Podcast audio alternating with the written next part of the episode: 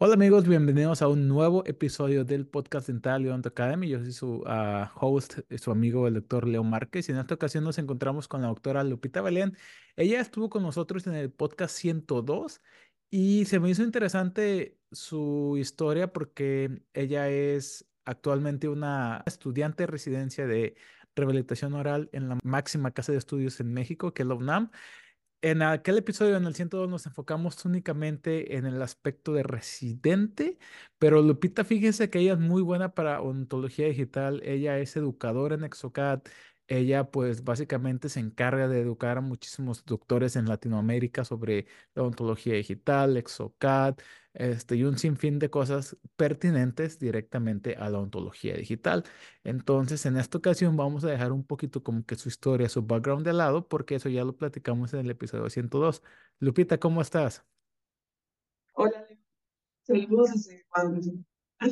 Ahorita andas en Guadalajara. La otra vez que grabaste estabas en la Ciudad de México. ¿Qué onda con eso?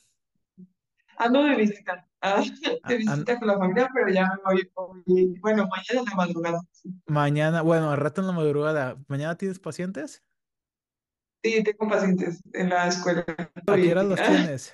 Hasta la tarde tenemos la la clínica, la tenemos a las tres, entonces todo Ok, bien. entonces no, no te vayas desvelada, porque si no, bueno, no te creas, somos estudiantes de prostodoncia, así nos toca. Pre- precisamente, fíjate, ahorita, este es uno de los episodios que están saliendo como más rápido.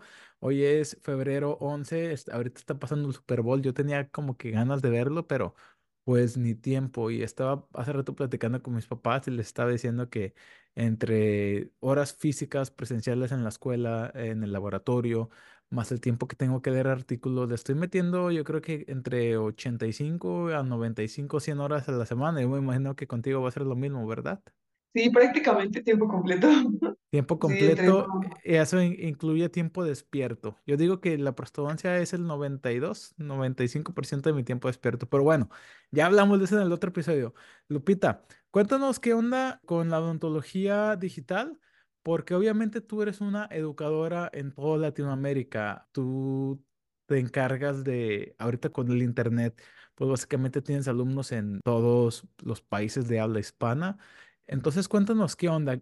¿Cuál es el panorama actual de la odontología digital ahorita que estamos pasando en Latinoamérica y más específicamente en México?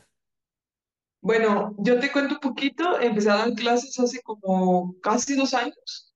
De Exocad, pr- propiamente Exocad, porque para mí es el, el software más grande de, por ahora, de odontología digital, porque maneja la más grande integración de marcas, articuladores, implantes, componentes.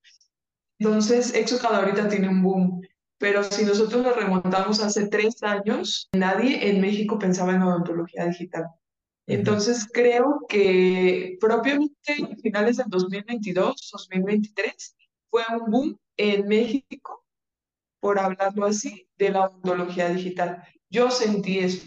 En mi generación, yo tengo 30 años, entonces en mi generación de mis contemporáneos creo que fue un boom, porque nosotros crecimos con la computadora, en los inicios de la computadora, entonces creo que Actualmente en México ahorita hay muchísimas personas que manejan sistemas CAD/CAM, pero antes no era accesible. Todavía sigue siendo un poco difícil, pero ahorita es, el panorama ya se abre muchísimo.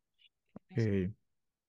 Oye, Sí. entonces empezaste tú hace dos años, entonces cuéntame cuál ha sido, me imagino, y esto es nada más una mera suposición tratando de ser un poquito lógico, me imagino que conforme pasa el tiempo, la cantidad de alumnos que tú tienes o la cantidad de personas interesadas en aprender los sistemas CAD eh, sigue aumentando.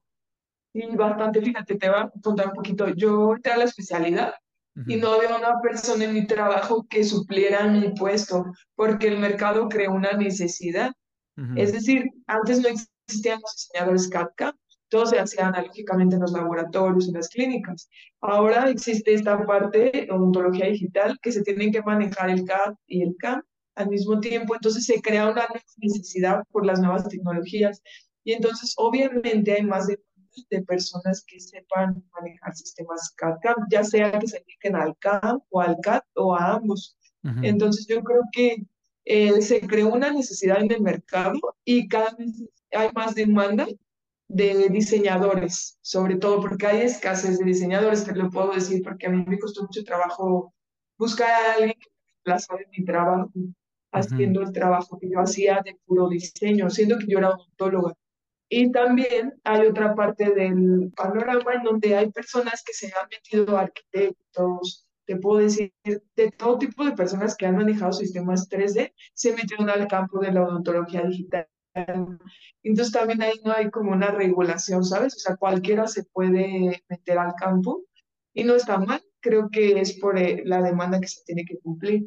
Más o menos es como un poquito lo que yo pienso sobre la odontología, no sé si me ando desviando del tema. Ok, no, no, no, está bien. Inclusive, eh, discúlpame, mencionaste que arquitectos se han metido a esto, ¿no? Me llama la atención porque mi novia es arquitecta y la computadora, la laptop que ella tiene, la estoy utilizando yo para diseñar. Cuando ella ha utilizado los programas como el Revit, el AutoCAD, básicamente tú entiendes que es los axes X, Y y Z y que todo se mueve en 3D y pues más o menos como que ella lo entiende, como que, ah, sí, está fácil. Y ya cuando comparas como diseñar una casa grande, un edificio en comparación de un diente, un holonex, este, cosas más básicas, dices como que, "Mm". y tiene mucho sentido. Yo creo que la voy a tener que enseñar a ser diseñadora dental. Te la voy a mandar a, a tus cursos. Sí, sí, sí, hay una arquitecta que está en Sinaloa, no sé su nombre, pero ella se a la odontología digital. Entonces, ellos tienen ya como esa inteligencia espacial que necesitas para diseñar y la verdad es que se les hace muy fácil. O sea, para ellos es como algo normal en lo que siempre piensan en 3D, porque cada momento están pensando en 3D. Pero también pues están las dos caras de la moneda, ¿no? Que a lo ujú, mejor están, yo conozco un ingeniero, un ingeniero que es muy bueno en diseñando dientes, conozco diseñadores industriales que estudiaron como carrera de diseñador industrial y que se dedican a diseñar dientes, conozco animadores que se dedican a diseñar dientes, ¿por qué? Porque la necesidad es muy grande en este momento, entonces en México no hay cómo cubrirla. Ok, Y yo creo que los ar- arquitectos tienen mucha visión 3D, entonces sería te tengo una pregunta. Obviamente, tú eres dentista, tú eres estudiante y también eres diseñadora dental. Cuéntame un poquito ese aspecto, porque al menos, o sea, no, tú ya sabes, yo lo sé, pasa con la música, pasaba en aquellos tiempos cuando el internet no era como tan accesible, pero las tendencias eran como primero aquí en Estados Unidos y luego ya en el resto de Latinoamérica. La palabra diseñador dental pues ha sido de alguna manera mainstream desde hace varios años aquí y como que se empieza o ha empezado a popularizar recientemente en el ámbito latinoamericano, por así decirlo. Cuéntame desde en qué momento fue como que diseñador dental se convirtió en algo, porque es una de esas profesiones que son nuevas. Es como programador este de computadora, se acaba de convertir, es una profesión reciente, vaya, históricamente hablando, no es como que eh, los albañiles o los que se dedican a construcción llevan milenios, este, los cazadores, o sea, bueno, no cazadores, pero hay oficios que han sido como milenarios, pero de repente como que la tecnología y este tipo de estilo de vida nos ha arrojado mucho como cambio. ¿Desde cuándo se ha convertido un diseñador dental en una cosa en Latinoamérica? Yo creo, o sea, me imagino que desde la pandemia, tú sabes que los sistemas digitales tuvieron como un boom, ¿no? Porque primero todo ya se volvió como tele, tele, pues no sé cómo decir la palabra, pero todo ya era por medio, como ahorita nosotros estamos de llamadas, antes tenías que reunirte con alguien, o los grandes empresarios volaban ciertas horas para reunirse solamente en un meeting con alguien y hablar de algo, ¿no? Ahorita ujú, podemos conectarnos alrededor del mundo y esto hace que crezca más la, la necesidad de la tecnología. Entonces, ujú, por ejemplo, en el 2020 todo ya se empezó a volver o digitalizar de otra manera, o se, se tomaron las herramientas digitales que ya existían, porque ya existían, y se empezaron a utilizar. Entonces, yo creo que a partir de la pandemia, yo te podría decir que en el 2021 yo ya me llamaba diseñadora digital ujú, pero esa profesión no existe y tampoco hay muchas escuelas en el mundo que te certifiquen como diseñador dental. Eso también es muy importante mencionarlo. Por ejemplo, Exocad tiene certificaciones que tú puedes tomar con, con Exocad y te certificas, pero no te dan aval de que tú estudiaste como esta parte de la odontología. Ok. Entonces, siento que es algo muy virgen en donde Ujú, todavía no, sí te puedes decir diseñador dental porque diseñas piezas dentales, diseñas guías quirúrgicas, fabricas tus propias prótesis, ¿sí? Pero real, así como decir profesión, profesión como tal no existe, solo nosotros nos llamamos diseñadores dentales, que es lo que hacemos. Y entonces los doctores empezaron a conocer esta, porque yo también para doctores, ¿no?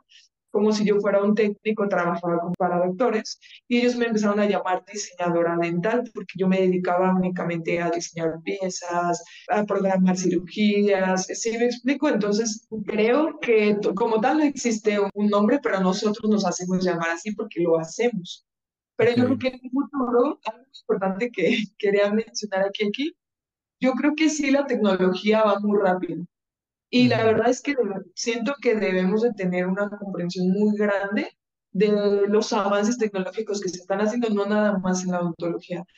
Porque si podemos entender el alcance que tiene la inteligencia artificial, si podemos entender el alcance que tiene la bioingeniería en la odontología, vamos a poder avanzar más rápido como ramo, como medio para mejorar los procesos. Porque si ahorita no podemos imprimir un modelo, porque es como que ese conocimiento estaba cerrado mucho en México, no sé si en. Estados Unidos así también era, y los que lo tenían lo tenían abrazado y eran como los buenos, wow, él es el doctor que sabe hacer esto.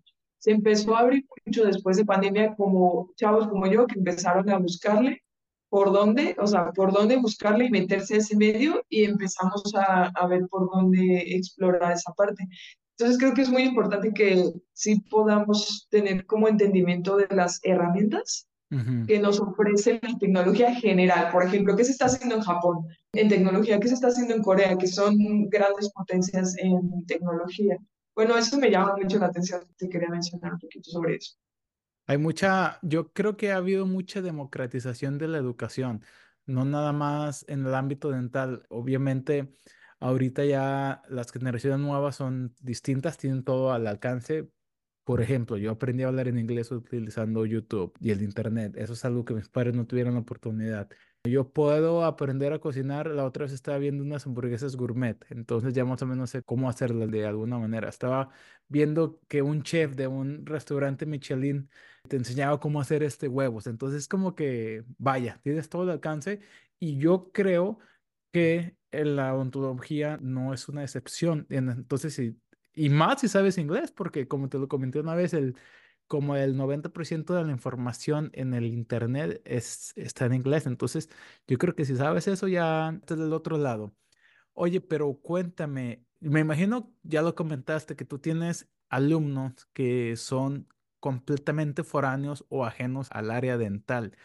Cuéntame tú si opinas, o más bien, ¿cuál es tu opinión en cuanto a cuál es la diferencia entre alguien que primero es dentista y luego es un diseñador contra alguien que estudió algo, como tú lo mencionaste, un arquitecto, alguien que estudió diseño industrial y que se hace un dentista? Fíjate que yo tengo ahí una... Creo que así empezaron todas las profesiones. Estoy segura de que en algún momento va a existir una escuela de, diseño digital en odontología, sea técnica o sea clínica o para las dos. Pero, ¿cómo se dividió, no? La odontología se dividió en técnicos y se dividió en odontólogos clínicos. Estoy segura de que eso va a pasar en algún momento, pero no te podría decir que estoy del todo de acuerdo con que alguien que es ajeno a la profesión se dedique a eso, porque hay cosas que son necesarias para saber, pero tampoco te voy a decir que se puede limitar a alguien en lo que puede llegar a aprender porque puede ser un arquitecto, pero puede ser inteligente y puede entender todos los procesos biológicos o estudiarlos de una manera entendiéndolos como un técnico y convertirse en un técnico. Eso no lo dudo, o sea, creo que hay personas que son muy capaces de racionalizar y de llevar a cabo cosas. Entonces, sí me preocupa un poco, eso sí te lo voy a decir, han tomado cursos conmigo ingenieros, te digo, diseñadores industriales, arquitectos, y tienen mucha inteligencia, son personas muy capaces, pero creo que les falta esa parte como de entender un poquito la clínica o lo que ujú, estamos tratando ¿no? con, pacientes, y esa parte eh, siento que no peligroso, pero sí tiene que ser o sea, tenemos que ser cuidadosos al nosotros abrir tanto conocimiento.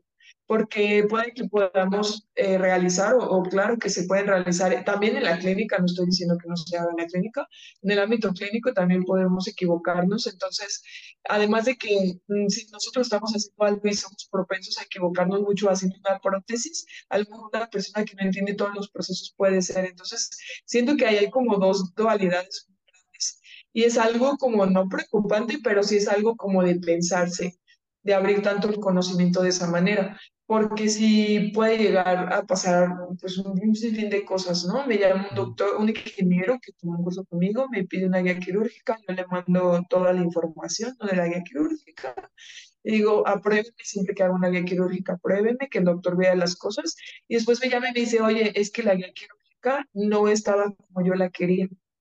Y yo le dije, doc, usted le debió de haber mandado este proceso que yo le informé al doctor. Entonces ahí hay como una, se pierde de doctor a doctor entre ingeniero, ¿no? Entonces se pierde como el contexto de la información.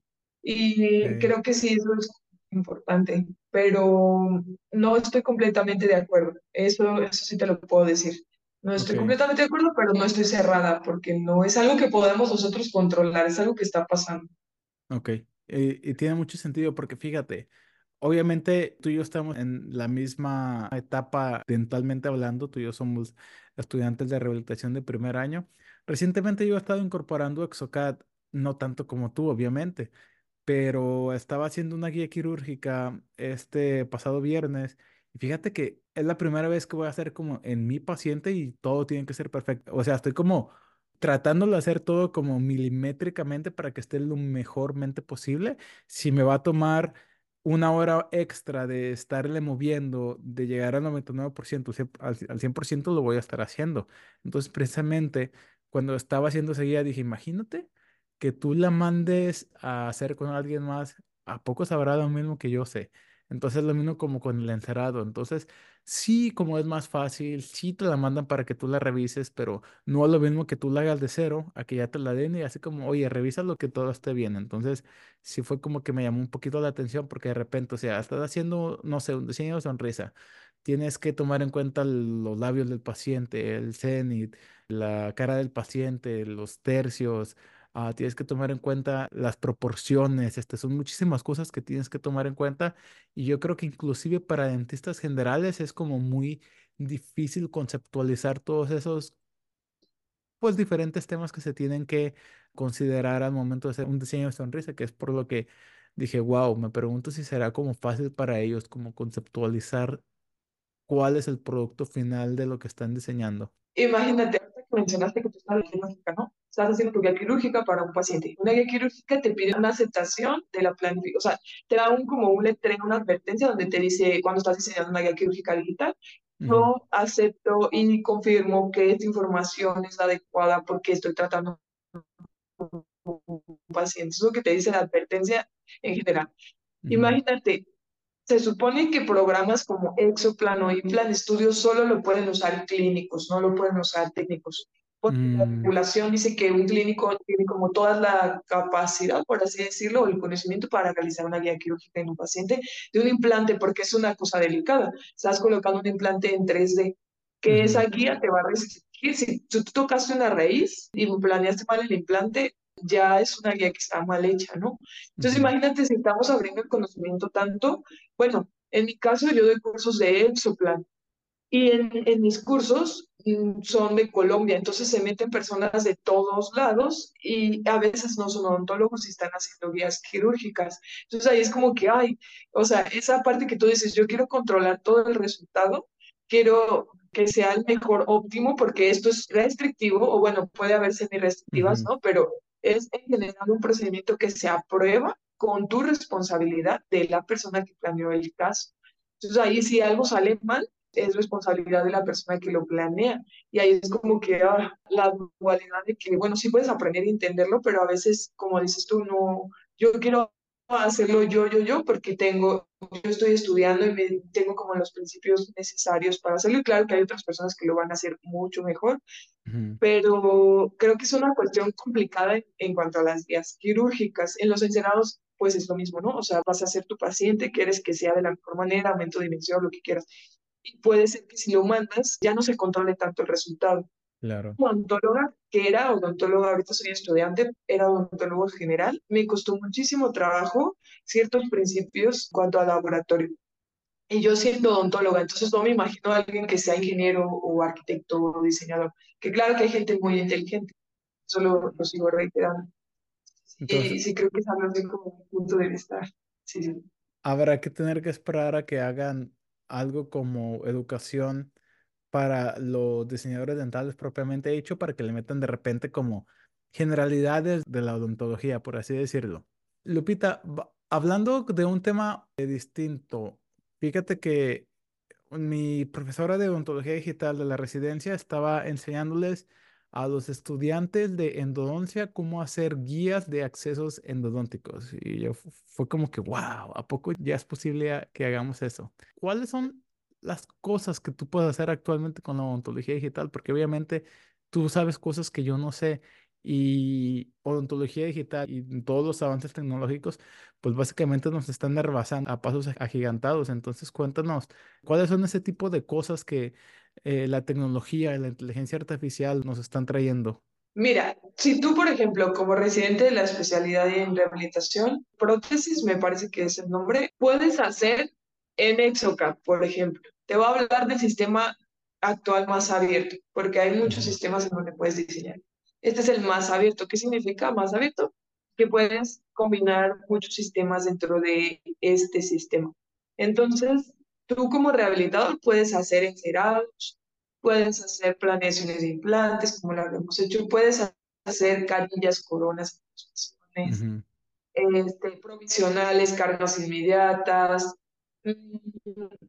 mm, Star Ponce, puedes hacer prótesis total digital, claro, con sus indicaciones. Puedes hacer removibles, puedes hacer férulas. Estoy recordando el panorama de vez como tic, tic, tic, lo que viene. Puedes hacer cutback. Lo bueno de la odontología digital, te lo digo, el sumergirte, claro que es una curva de aprendizaje en el que todos estamos, pero lo bueno ahorita es que ya hay muchas personas que lo saben hacer, entonces el conocimiento ya es más digerido que antes. Esa es una ventaja. La segunda ventaja de que vayan introduciéndose a la odontología digital es que puedes controlar más el resultado.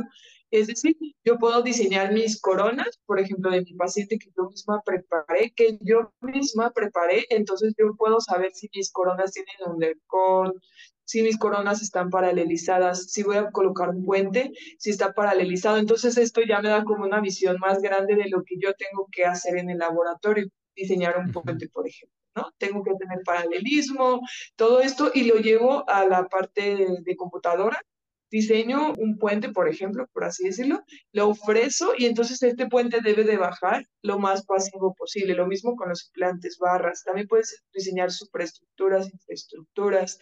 Puedes diseñar, eh, no, es que es muchísimo, guías para desgaste, guías para gingivectomía, puedes diseñar las guías para endodoncia de conducto calcificado, puedes diseñar para ventanas de elevación de seno laterales, puedes diseñar para híjole, para ortodoncia, pues no se diga, ¿no? Que son los alineadores invisibles y muchas otras cosas que no estoy yo tan introducida en esa parte. Para cirugía, bueno, hablando de otras especialidades, para cirugía puedes diseñar eh, la planeación, puedes diseñar hasta las caras de los pacientes, cómo se verían en un futuro. Y ahora, una parte importante no está siendo explotada, yo tengo un amigo que estudió prótesis maxilofacial. Siento que la odontología digital precisamente puede hacer muchísimas cosas por la prótesis maxilofacial. Puedes hacer espejos. Ahorita estamos usando escáneres faciales para diseñar.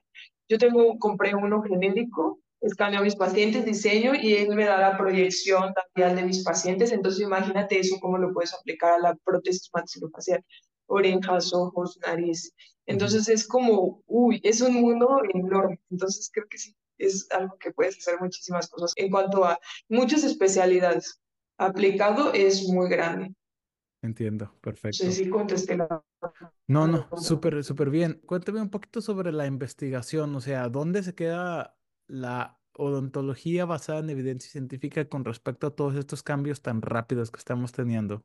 Lo que hablábamos, siendo que yo en particular eh, opinión, la tecnología nos está rebasando, nos va rebasando. ¿Por qué? Porque van inventando cada día cosas nuevas los ingenieros, los, los que se dedican a, a todo este proceso tecnológico que no son odontólogos. Y entonces hay un montón de aplicaciones que nosotros no utilizamos, ¿no? Entonces, Ujú, eh, me acuerdo que en mi seminario para una eh, expuse sobre prótesis total digital en odontología. Entonces, se trató sobre, pues sí, como el protocolo, cómo lo combinabas analógico digital, etcétera. Ese fue mi seminario. Respondiendo a tu pregunta, de cómo es que nosotros estamos aplicando estas tecnologías en la investigación, creo que actualmente eh, hay bastante investigación, sobre todo en Estados Unidos, con algunos autores como el doctor Panos, eh, la doctora Marta, este, que creo que estuvo en tu podcast. Hay investigaciones que se están realizando, pero creo que nosotros empíricamente, por ejemplo, yo diseñadora dental, aplico un montón de cosas que no están escritas, mm, que yo digo, esto me funciona y lo hago así. Sí, o sea, yo imprimo así porque me funciona, pero esto no está escrito en ningún artículo, no lo he encontrado. O yo estoy eh, trabajando este tipo de material de esa manera, pero no está en un artículo. Entonces entiendo, sí creo que hay que, primero que nada, yo estoy estudiando, claro, entonces quiero entender muchísimas cosas que me falta entender en cuanto a, mi, a mi especialidad y después de eso sumergirnos un poquito a la creación de protocolos. Porque si conoces las herramientas que puedes lograr utilizar en digital, entonces vas a poder crear a lo mejor un protocolo que ayude a hacer prótesis total y tal, o a reproducir los movimientos manipulares de mejor manera y esos trasladarlos a digital. Entonces creo que hay pocas personas que están investigando, o no, bastantes personas que están investigando, pero a lo mejor todavía falta muchísimo y es un campo muy, muy grande. Eh, basada en evidencia, te puedo decir que hay eh, reportes pues, de todo lo que ya conocemos. Por ejemplo, algo que yo no encuentro y que busco mucho es la reproducción de movimientos mandibulares en digital, que es algo que se está desarrollando actualmente. Hay doctores que lo están haciendo. El doctor Pérez Giová, sí que están ya trabajando en sistemas que te reproduzcan el movimiento, entonces, es algo que va poquito a poquito, pero siento que hay personas pilares que están logrando hacer como un cambio muy grande en esa parte. No sé si ok. respondimos más No, claro que sí. Muy bien, Lupita. Ya nada más para los que nos están escuchando, vamos a suponer que estudiantes dentales, para jóvenes dentistas que se- estén interesados en esta área de la odontología, ¿cómo le pueden hacer ahorita, 2024? O sea, antes de... Obviamente la respuesta va a cambiar de que a cinco años, a lo mejor ya va a haber como una carrera ya, a lo mejor ya se va a ver como más reconocimiento oficial en cuanto a la educación, pero hoy 2024, alguien que se quiera interesar o alguien que se quiera convertir en un diseñador dental, ¿qué, cómo y cuándo? Bueno, ¿qué y cómo? Eh, YouTube, la- les recomiendo, hay muchísima información en YouTube, hay muchísima información en TikTok, o sea, a las personas que les gusta ver eh, ¿También TikTok? También TikTok, sí. Oh, wow. Como tips pequeños, videos pequeños de tips de cosas, TikTok. Hay muchísima información en Instagram también, eh, más formal. Entonces yo les recomiendo que no le tengan miedo, que es accesible, que no es inalcanzable, porque muchos pensamos que es inalcanzable, que es accesible, que es inalcanzable, que no es inalcanzable, y que nosotros somos, como dicen, nativos digitales, entonces es muy, muy fácil para nosotros la tecnología. Entonces, que traten de buscar cursos, acercarse a las personas de sus escuelas que manejan ya los sistemas, no tenerles miedo a las máquinas, Ujú. porque todas funcionan igual, entonces pues acercarse, perder como esa barrera que se tiene, ese estigma de no se puede, yo no alcanzo, yo no tengo dinero, eso no es para mí, eso no, siento que hay que quitarlo y tratar de, si les interesa, de meterse, de irse a trabajar a los que les gusta el laboratorio con alguien que haga este tipo de ontología. El campo está abierto, se pueden buscar de muchas maneras. Acérquense a las personas, no tengan miedo a los equipos y es lo que les recomiendo Ok. para Pues ah, convertirse en diseñadores. como lo dijimos, ahorita estamos en la democratización de la educación en Internet, entonces pues básicamente es como de decir, ok, yo quiero, entonces tengo que poderme encontrar, nadie me va a poner todo en bandeja de plata a menos que te la pases yendo como a muchos cursos y cursos y cursos, que también es una opción sumamente válida, pero pues también estamos tomando en cuenta que si eres estudiante dental, si estás empezando, no vas a tener como que el, todo el dinero del mundo para ir a un curso en México, luego a la Argentina, luego a Colombia, etcétera, etcétera. Entonces, seguramente si quieres ser un diseñador dental y quieres utilizar recursos que ya están disponibles y gratuitos en Internet, seguramente también se van a topar con videos tuyos, ¿verdad? Sí.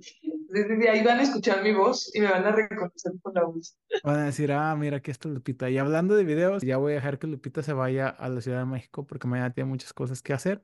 Y pues Lupita, eh, nada más para, pues sí, ¿verdad? Sí, va- sí vamos a hacer una colaboración juntos ahí en mi canal. Sí, sí, sí. Sí, sí, sí. No, es que le tengo miedo a las cámaras, entonces estoy huyendo, pero ya, lo vamos a hacer. Ok, entonces amigos, muchas gracias por escuchar este episodio. Esténse al pendiente porque la doctora Lupita y yo vamos a empezar como una colaboración de odontología digital porque pues al final de cuentas ella es como más experta que yo, pero en cuanto a pasión yo creo que estamos como 50-50, como que estamos ahí al mismo nivel. Lupita, muchísimas gracias. Ya voy a dejar que te vayas a relajar antes de tu vuelo porque yo no sé tú, los vuelos nocturnos, lo- los red eye, los vuelos de los ojos rojos, no, a mí no me encantan. Entonces, si yo fuera tú, ya estaría como en la cama, tratando de dormir una o dos horas. Muchas gracias, Leo, por darme la oportunidad de volver a platicar contigo y vamos a estar colaborando juntos. Después van a ver nuestros videos por ahí, por ahí. Muy bien, entonces esperen los amigos, pues como ya saben, las redes sociales de la doctora Lupita aparecieron a lo largo del episodio y pues vayan a, a ver su canal de YouTube también. Bueno, más bien, vayan a ver sus videos de eh, odontología digital y próximamente esperen sus videos en el canal de Odonto Academy. Lupita, muchísimas gracias. Nos vemos, me dio mucho gusto saludarte. Este, saludos desde Guadalajara hoy.